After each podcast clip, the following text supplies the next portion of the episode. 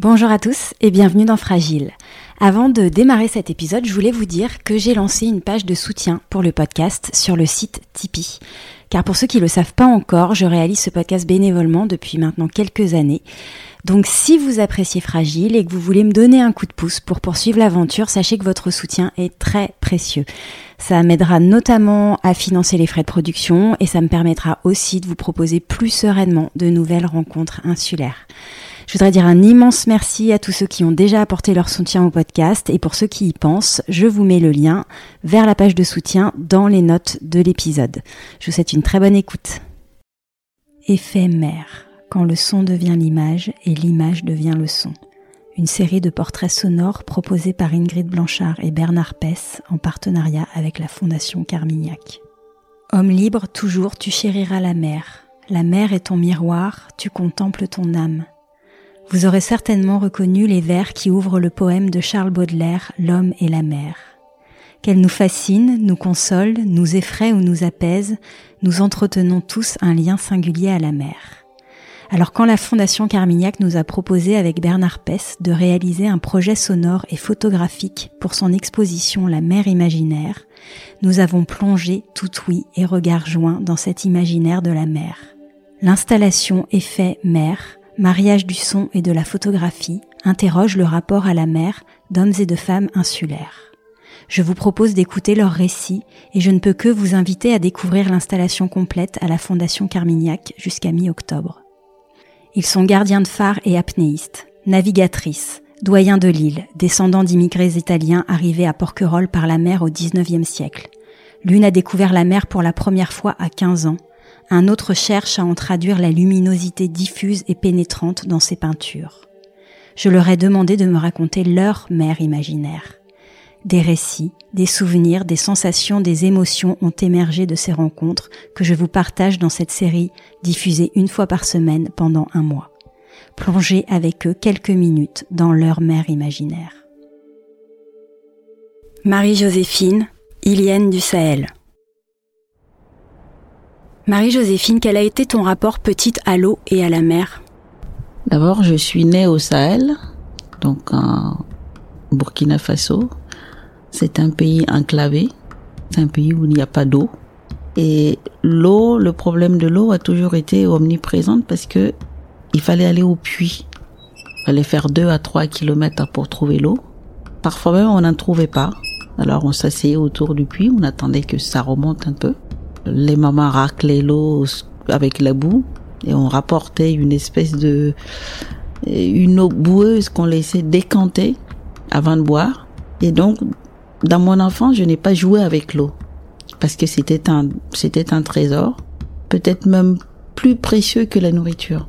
Un des souvenirs forts que j'ai de mon père, c'est quand il était en compagnie des père blanc avec d'autres villageois qui faisaient le tour pour trouver le puits, c'est-à-dire pour creuser un puits. Donc ils avaient avec un sourcier qui disait tiens peut-être à cet endroit on a de l'eau. Donc les hommes du village creusaient à la baramine, ça tout le monde sait ce que c'est que la baramine. Et puis au final, ah bah, ils s'apercevaient qu'ils tombaient sur de la pierre et qu'il n'y avait pas une goutte d'eau. Mais cela dit, ils recommençaient sans cesse parce que l'idée était de, de voir s'ils ne pouvaient pas trouver de l'eau pas très très loin, je veux dire moins loin que les deux ou trois kilomètres que les femmes devaient faire pour trouver l'eau. Donc ça a constitué toute mon, mon enfance. Alors quand je suis arrivée en France et que j'ai vu la mer pour la première fois, j'avoue que ça a été un choc parce que voir autant d'eau, pour moi c'était absolument impossible d'imaginer qu'il pouvait avoir autant d'eau, vraiment. Et ensuite, Deuxième étonnement, c'est-à-dire je m'aperçois que bon, j'étais dans, c'était sur une mer qui avait où il y avait des marées, et après la marée, non seulement il y avait cette quantité d'eau, mais il y avait aussi de la nourriture. Et par la suite, euh, j'ai découvert aussi le bateau. Alors ça, ça a été une fascination de dire que bon, on peut être sur le bateau sans savoir nager. Et j'ai tout tout de suite aimé le bateau. Alors est-ce que j'ai aimé le bateau parce que le bateau est sur l'eau et que comme l'eau m'a manqué, ça il y avait, il y avait cette assurance. Mais tout, toujours est-il que de, ce jour-là, j'ai toujours le bateau et la mer a toujours fait partie de ma vie. Ce qui est complètement étonnant pour quelqu'un qui est qui est né euh, sans eau. Ce qui est drôle, c'est que le quand tu es sur la mer, parce que tu as beau être sur une immensité, euh, donc sur une abondance, Et malgré tout, je pense que le manque d'eau que j'ai vécu petite a construit aussi cette, ce rapport à l'eau. C'est-à-dire que je vois, il y a beaucoup d'eau, mais mon souci a toujours été l'eau, la conservation de l'eau. Et donc, ce qui fait que à bord, euh, quand on navigue, quand je suis sur un bateau, en tous les cas, en famille, quand on allait naviguer, moi, j'étais gardienne d'eau et gardienne d'eau parce qu'il faut pas beaucoup de quantité d'eau quand on veut se rincer, il ne faut pas beaucoup d'eau pour laver les assiettes. Le peur de manquer d'eau ne me quitte pas alors que paradoxalement je suis sur une euh, sur une mer où bon il y a de, il de l'eau partout, on est entouré d'eau. Cette rareté de, de l'eau, elle concerne encore beaucoup plus de monde qu'on en croit. Par exemple, je vis sur une île, Porquerolles, nous sommes entourés d'eau. Et paradoxalement, je retrouve la même problématique que quand j'étais petite. C'est-à-dire qu'on n'a pas d'eau. Là, on va peut-être avoir une sea line. Comment imaginer qu'on puisse pas avoir d'eau alors que nous vivons entourés d'eau? Je me dis, mais finalement, je suis pour poursuivi par mon enfance, puisque je suis née dans un pays où il n'y a pas d'eau. Euh, Aujourd'hui, je, je vis sur une île où nous sommes à la recherche de l'eau. Euh, j'ai navigué un peu, un peu partout, dans le Pacifique, en Manche, euh, au large de l'Afrique du Sud. Et à chaque fois, cette problématique de l'eau, elle est là. Elle est présente. J'essaye de comprendre ce que j'aime dans la mer. Est-ce que c'est parce que quand je suis sur la mer et ça remplit un peu un manque que j'ai eu, donc c'est-à-dire ce manque, ce rapport à l'eau qui m'a plus perturbé que toute autre chose.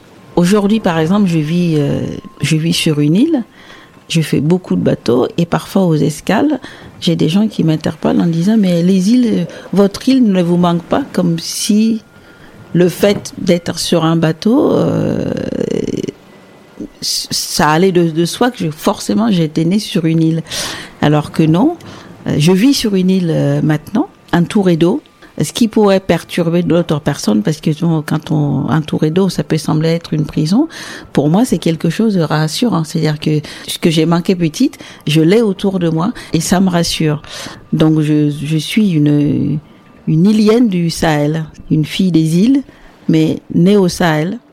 Ayant été sensibilisée toute petite à la rareté de l'eau, est-ce que tu peux avoir des images d'un monde qui serait peut-être même pas si lointain et qui manquerait d'eau?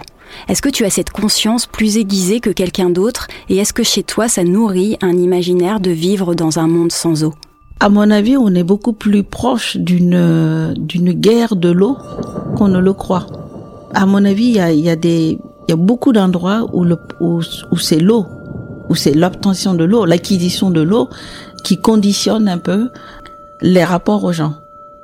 Actuellement, par exemple, on est en train de, si vous prenez le, le Nil, le Nil actuellement, le Nil va conditionner euh, les, rapports entre l'Égypte, entre le Soudan, enfin partout où passe le Nil, chacun veut essayer de capter pour pour lui. Donc la guerre de l'eau, pour moi, elle est, elle est plus que hum, probable. Beaucoup plus que pour sur le pétrole ou sur autre chose où bon on va, on va trouver là on est en train de faire par exemple des voitures électriques donc ça veut dire que le pétrole on va s'affranchir du pétrole. Mais aujourd'hui qu'est-ce qu'on fait pour l'eau?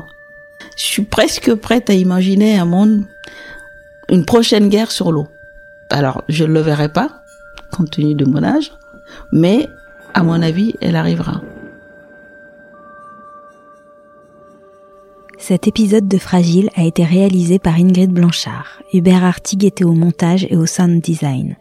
Pour celles et ceux qui auront la chance de voir l'exposition La mer imaginaire présentée par la Fondation Carmignac tout l'été et jusqu'à mi-octobre, vous pourrez découvrir la silhouette et le visage associés à la voix que vous venez d'entendre dans l'installation Effet mer, aux côtés d'œuvres plus aquatiques, imaginaires et oniriques les unes que les autres. Les portraits sont également à découvrir sur les sites Instagram et Facebook de Fragile Porquerolles.